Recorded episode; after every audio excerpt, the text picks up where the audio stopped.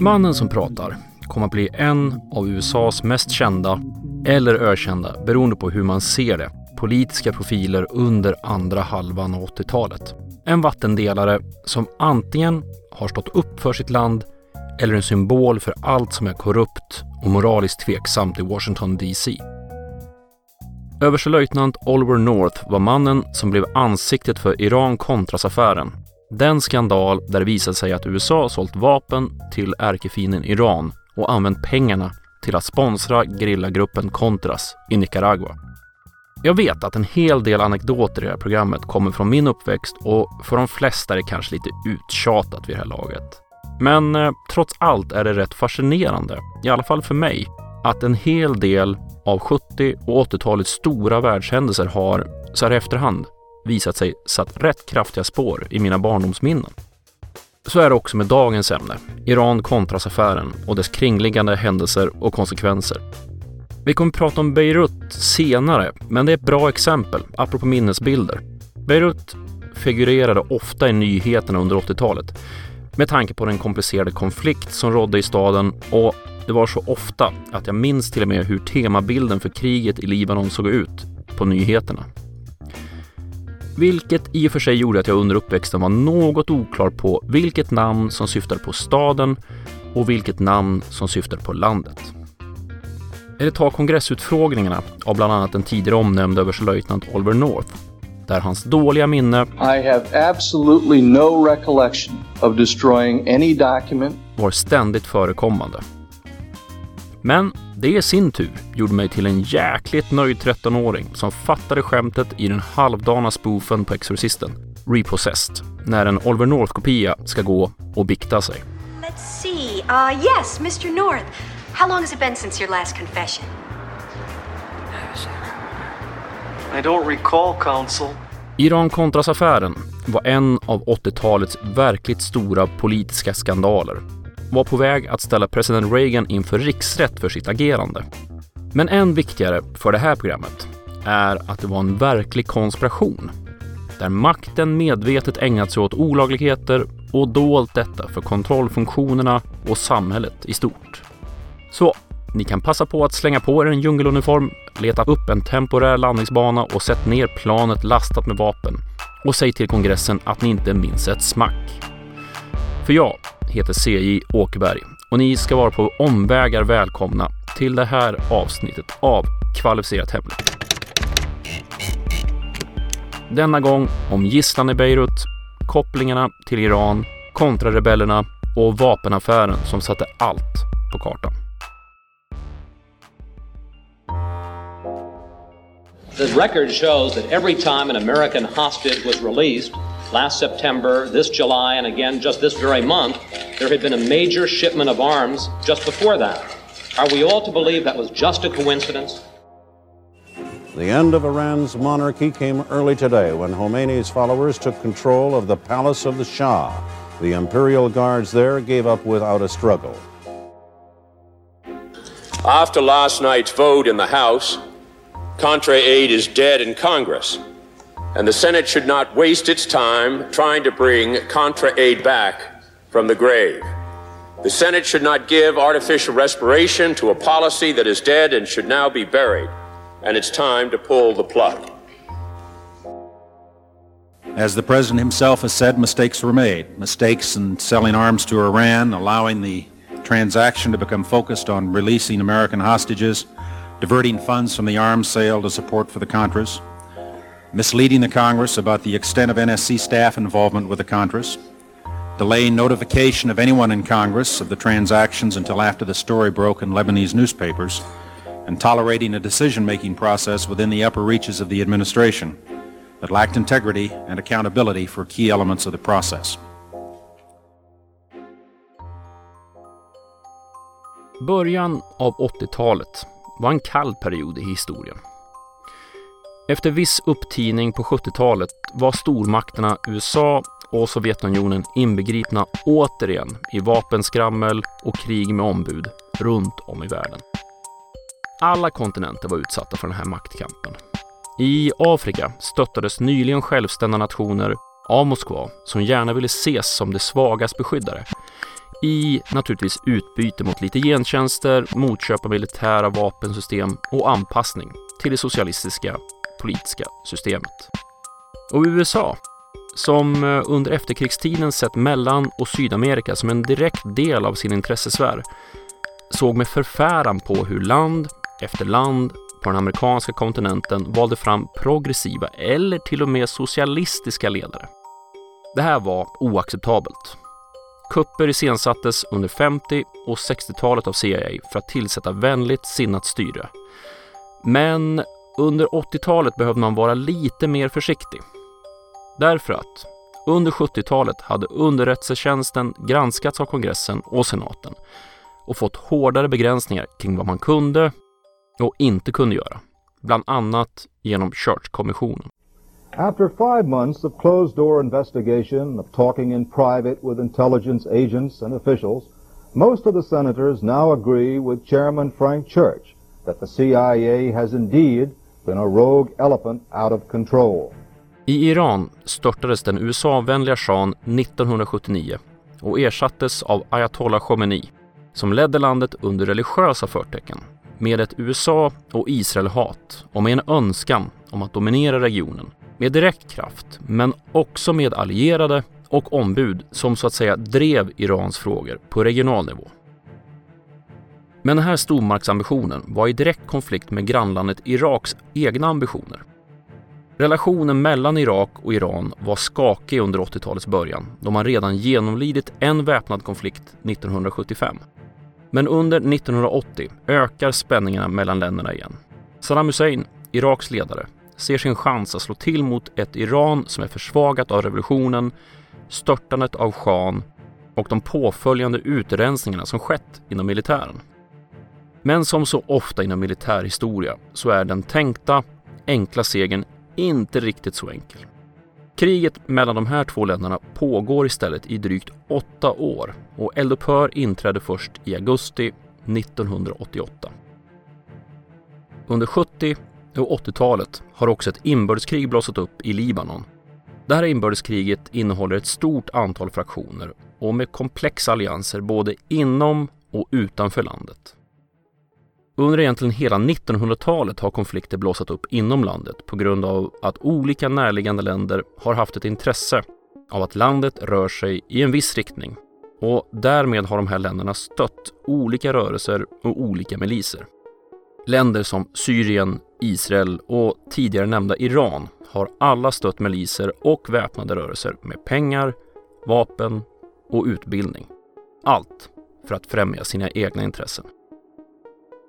En av alla dessa aktörer i Libanon som stöttades av Iran var den gruppering som kom att bli känd som Hizbollah. Det började som en löst sammansluten milis med islamistiska förtecken. Namnet till exempel betyder till och med Guds parti. Grupperingens främsta mål var att anfalla de israeliska styrkor som fanns i Libanon efter invasionen 1982. Beroende på tolkning och experter så sätter man Hezbollahs födelse till mellan 1982 och 1985. Det vill säga den tidpunkt när man samlas under en flagg och ett ledarskap. Oavsett exakt vilket år som Hezbollah uppstår är det ändå under den här perioden som Hizbollah utrustas av Iran som också skickar 1500 man till Libanon för att utbilda milisen i strid och gerillataktik. Hizbollahs huvudaktivitet under första halvan av 80-talet är att som sagt attackera israeliska mål i södra Libanon. Men eh, man attackerar även mål utanför landet. En av de metoder som Hizbollah kom att börja använda som påtryckningsmedel var dock kidnappningar. Och det är nu som det här programmets olika delar äntligen börjar hänga ihop. För så här är det. Efter iranska revolutionen 1979 inför USA sanktioner gällande bland annat vapen mot den tidigare allierade. För under shahens tid köpte Iran stora mängder amerikanska vapen. Men i och med revolutionen slutade USA sälja vapen så Iran har under början av 80-talet så att säga levt på reservdelar i lager samt att man har kannibaliserat på de olika vapensystemen man har haft. Men det finns de inom amerikanska regeringen som eh, oroar sig för att man genom den här typen av embargo driver Iran mot sovjetiskt inflytande. Och dessutom, embargot är förhållandevis tandlöst. Iran lyckas köpa vapen och reservdelar, inklusive amerikanska, av alla de slag på den globala marknaden ändå. Historien kring Iran-Contras-affären har egentligen två startpunkter beroende lite på vad man lägger trovärdigheten och vilket narrativ man kan lita på. Men låt oss börja historien i början av 1981. Precis när Ronald Reagan påbörjar sin mandatperiod som USAs 40 president. Place your left hand on the Bible and raise your right hand and repeat after me. I, Ronald Reagan, do solemnly swear. I, Ronald Reagan, do solemnly swear that I will faithfully execute the office of President of the United States. That I will faithfully execute the office of President of the United States. And will, to the best of my ability... Israel har ett ingående avtal med USA för att kunna köpa vapen, reservdelar och ammunition. För att kunna sälja vidare vapnen och ammunitionen behöver man USAs uttryckliga medgivande. Något förvånande kanske sålde faktiskt Israel vapen och reservdelar till Iran trots den senares mål att krossa den israeliska staten.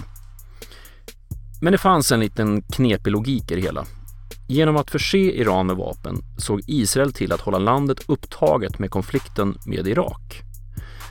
Den här affärsrelationen var också känd av USA. Tillstånd gavs till Israel per försäljningstillfälle och israelerna i sin tur rapporterade pliktskyldigt vad och hur mycket som såldes till Iran.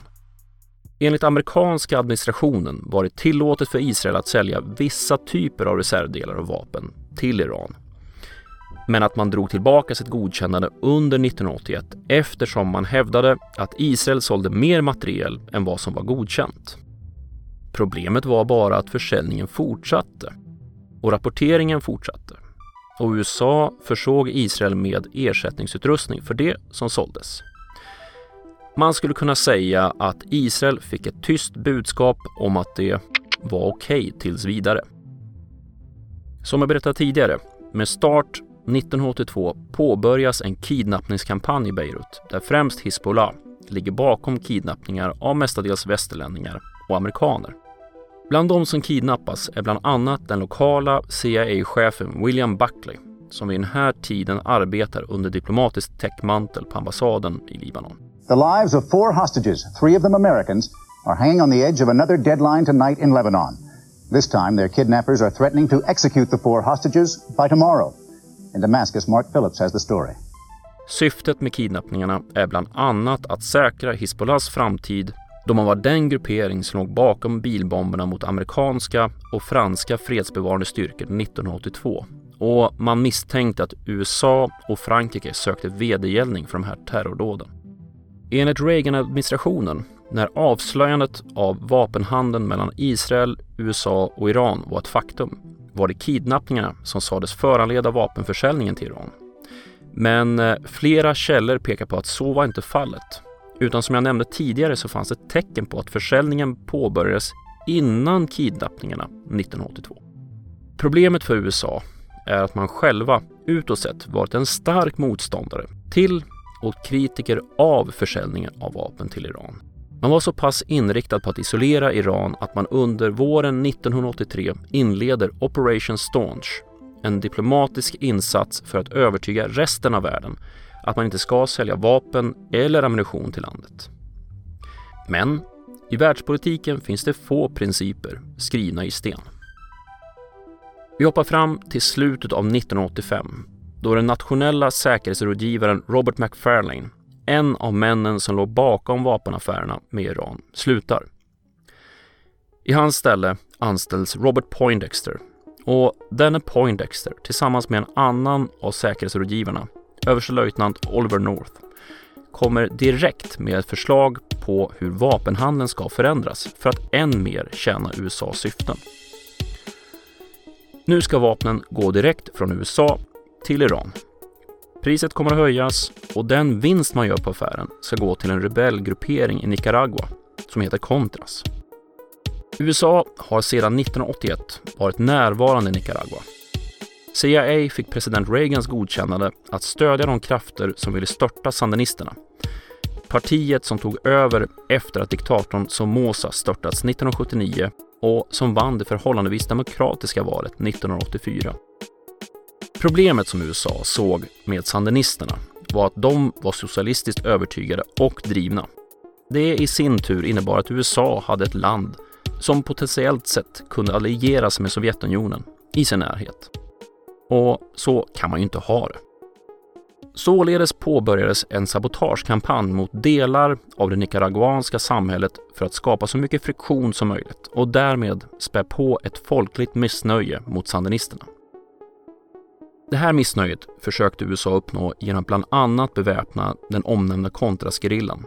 En högergruppering som bestod av militärer och milis som varit lojala mot diktatorn Somoza. Men även antisomosa-grupperingar, men som var missnöjda med att socialister styrde landet. Den här sabotagekampanjen var dock bara en aspekt i ett inbördeskrig som utvecklades efter att Somoza störtats. Även regelrätt grillakrig fördes över hela landet. Reagan-administrationens stöd till Contras var inte okontroversiellt. Demokraterna i kongressen försökte få stöd för ett förbud mot all form av finansiering av Contras-grillan men eh, stötte på motstånd från Republikanerna då förslaget anses vara alltför hårt och omfattande. Demokraten Edward Boland lägger så fram ett nytt förslag som begränsar omfattningen på finansieringsstoppet. Nu är det direkt utpekat CIA och Försvarsmakten som inte får stödja Contrasgerillan i syfte att störta sandinistregimen. Förslaget antas som The Boland Amendment i slutet av 1982 och får sedan två förtydliganden, 1983 och 1984 för de kommande budgetåren. Det sista förtydligandet skruvar också åt förbudet mot att stödja Contrasgrillen. Nu är Försvarsmakten, CIA och alla andra delar av USAs statsapparat som ägnar sig åt militär eller underrättelseverksamhet som förbjuds att använda ekonomiska medel direkt eller indirekt för att stödja Contrasgrillen. Den här lagen, ja, den blir en utmaning för Reagan-administrationen för plötsligt finns det en lag som uttryckligen säger att pengar som vigts åt underrättelsearbete eller Försvarsmakten inte får gå till kontrasgrillan. Något man har planerat för och delvis exekverat. Vi befinner oss i slutet av 1985 och det var som sagt i det här läget som nationella säkerhetsrådgivaren Robert Poindexter föreslog att man skulle agera genom att hävda att administrationen och Nationella säkerhetsrådet inte kunde räknas som underrättelsetjänst eller försvarsmakt. Således omfattas man inte av Bolandlagen och man behövde inte heller få kongressens godkännande för att stödja Contrasgerillan ekonomiskt och militärt. Poindexter och hans kollega överstelöjtnant Oliver North får Reagans förtroende att ansvara för detaljerna kring vapenleveranserna. Samtidigt har den avgångne säkerhetsrådgivaren McFarlane fått ansvar att möta upp med iranska företrädare för att fortsätta förhandlingarna om den av Hizbollah kidnappade amerikanska gisslan i Libanon.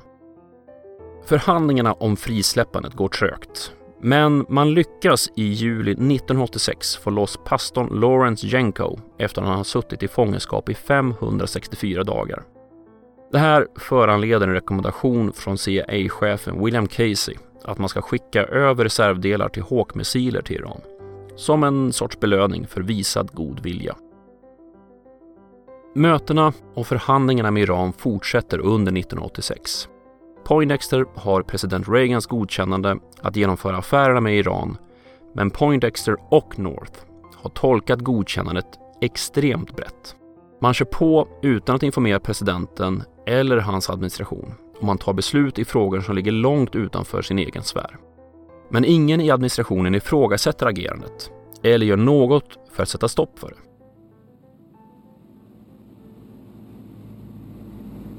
–5 oktober 1986. Ombord på ett transportflygplan av modell Fairchild C-123 närmar man sig Nicaraguas södra gräns på låg höjd. I lastutrymmet har man automatkarbiner, ammunition samt djungelkängor som ska släppas över kontrasgrillen som befinner sig ute i djungeln. Besättningen på fyra man är amerikansk, förutom radiooperatören som är nicaraguan och alla är kontrakterade av CIA för den här leveransen. Men eh, på pappret står någonting helt annat. Det här flygplanet är då från Corporate Air Service, ett eh, dotterbolag till transportföretaget Southern Air Transport som CIA använt som täckmantel för vapentransporter och lite mer ljusskygg verksamhet under 60, 70 och 80-talet. Besättningen förbereder sig på att släppa sin last när planet plötsligt träffas av en rysk manburen missil avfyrad av nicaraguansk militär. Den enda som lyckas ta sig ur det störtande planet är Kicken, alltså den i besättningen som ser till att sparka ut lasten ur lastutrymmet. Den här kicken, Eugene Hassenfuse, bär på en fallskärm och kan på så sätt hoppa ur planet innan det kraschar. Väl nere på marken tar det drygt ett dygn innan Hassenfuse är gripen av sandinistiska styrkor. I den påföljande rättegången i november hävdar Hasenfuse att han är kontrakterad av USAs underrättelsetjänst och att han varit med om flera vapenleveranser av den här typen. Hassanfus told the court a story he has already told the world in interviews. He was out of work, brought to Miami by former Air America pilot William Cooper, and assigned to fly weapons to two groups of rebels trying to overthrow the Managua government. The objectives of our flights into Nicaragua were to resupply the FDN and the UNO teams of the Contras. Parallellt med den här händelsen så publicerar den libanesiska tidningen Ash-Shira den 3 november uppgiften om att USA trots sitt diplomatiska arbete och höga tonläge exporterar stora mängder vapen till Iran. Det här är också någonting som bekräftas av Iran från officiellt håll strax därefter. Det ska snart visa sig att det här avslöjandet har läckts av iranska källor inblandade i vapenaffärerna. Den något pikanta detaljen under hela det här avslöjandet är att det finns tecken som tyder på att en amerikansk gruppering inom Vita husets sfär var de som hjälpte till med läckan. Den här grupperingen var en del av den så kallade Joint Chiefs of Staff, den militära gruppering som samlar landets militära delar och understödjer försvarsministern. Under Arthur Moreau, assisterande till ordförande i Joint Chiefs of Staff, hade man sett till att sätta upp affären med Iran. Men eh, nu ansåg man att den hade växt helt utom kontroll under Poindexter och Norths ledning och behövde stoppas. Oavsett vem som initierar läckan blev situationen politiskt ohållbar och administrationen behöver adressera folket. Tio dagar efter publiceringen talar Reagan i ett tv-sänt tal där han förklarar hur man har tänkt. I wanted this time to talk with you about an extremely sensitive and profoundly important matter of foreign policy. For 18 months now, we have had underway a secret diplomatic initiative to Iran. That initiative was undertaken for the simplest and best of reasons to renew a relationship with the nation of Iran, to bring an honorable end to the bloody six year war between Iran and Iraq, to eliminate state sponsored terrorism and subversion, and to effect the safe return of all hostages. We did not, repeat, did not trade weapons or anything else for hostages, nor will we. 25 november 1986 meddelar Reagan att han tillsätter en kommission för att granska Iran-Contras-affären. Kommissionens arbete påbörjas 1 december under ledning av den före detta senatorn John Tower.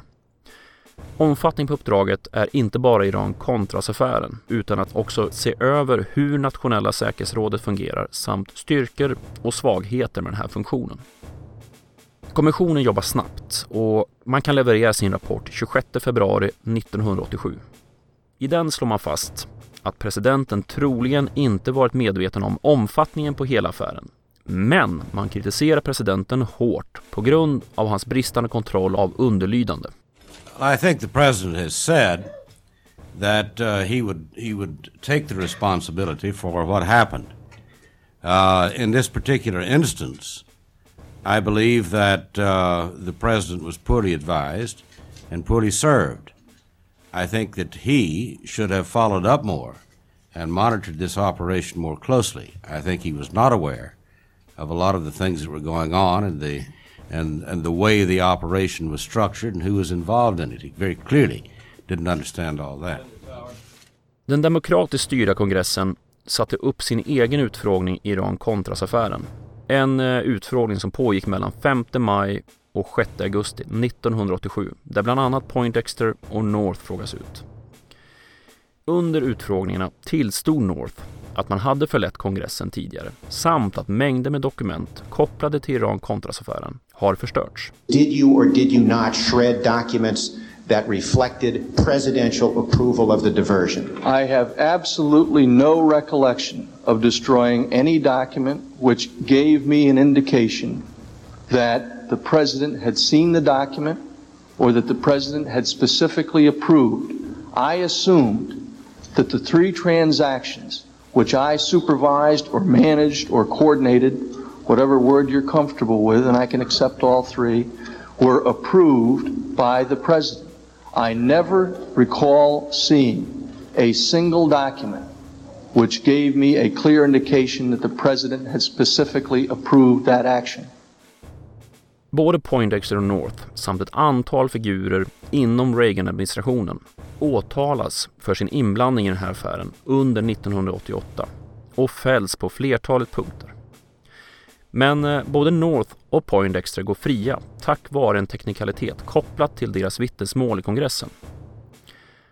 Flera av administrationens företrädare döms dock, men eh, benådas under början av 90-talet av George Bush vicepresidenten som vann presidentvalet 1988.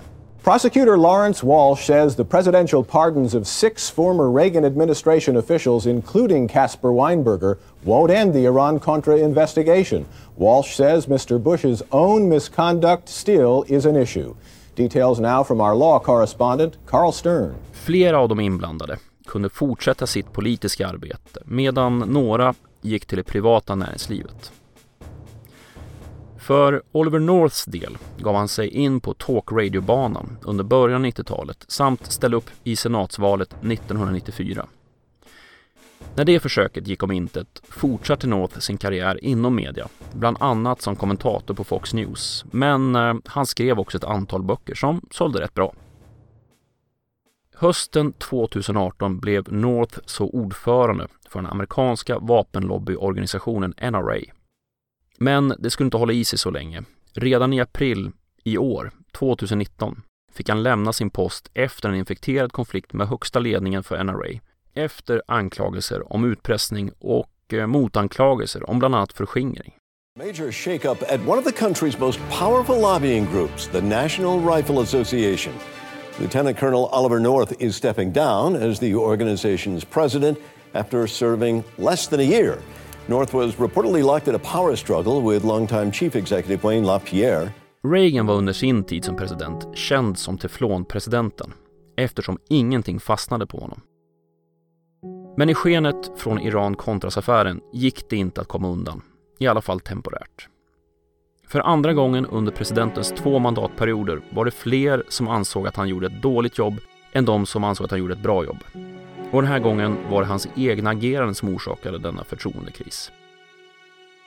Idag omnämns Reagan förvisso med vördnad inom amerikansk politik och nutidshistoria.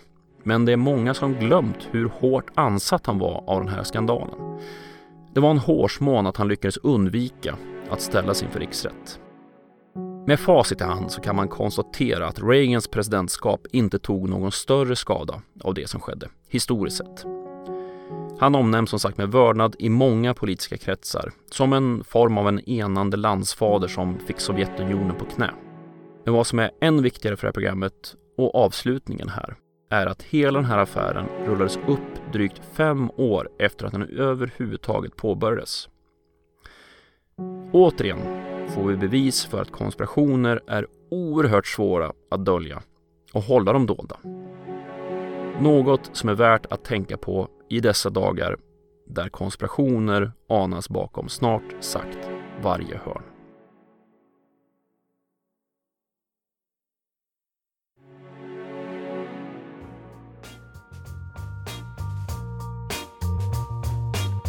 Du har lyssnat på Kvalificerat Hemligt, en poddradio om konspirationsteorier och vetenskap. Länkar till musiken, videoklipp och annat som nämns i programmet återfinns på programmets hemsida, khpodden.se. Jag heter C. Åkerberg och tack för att du har lyssnat.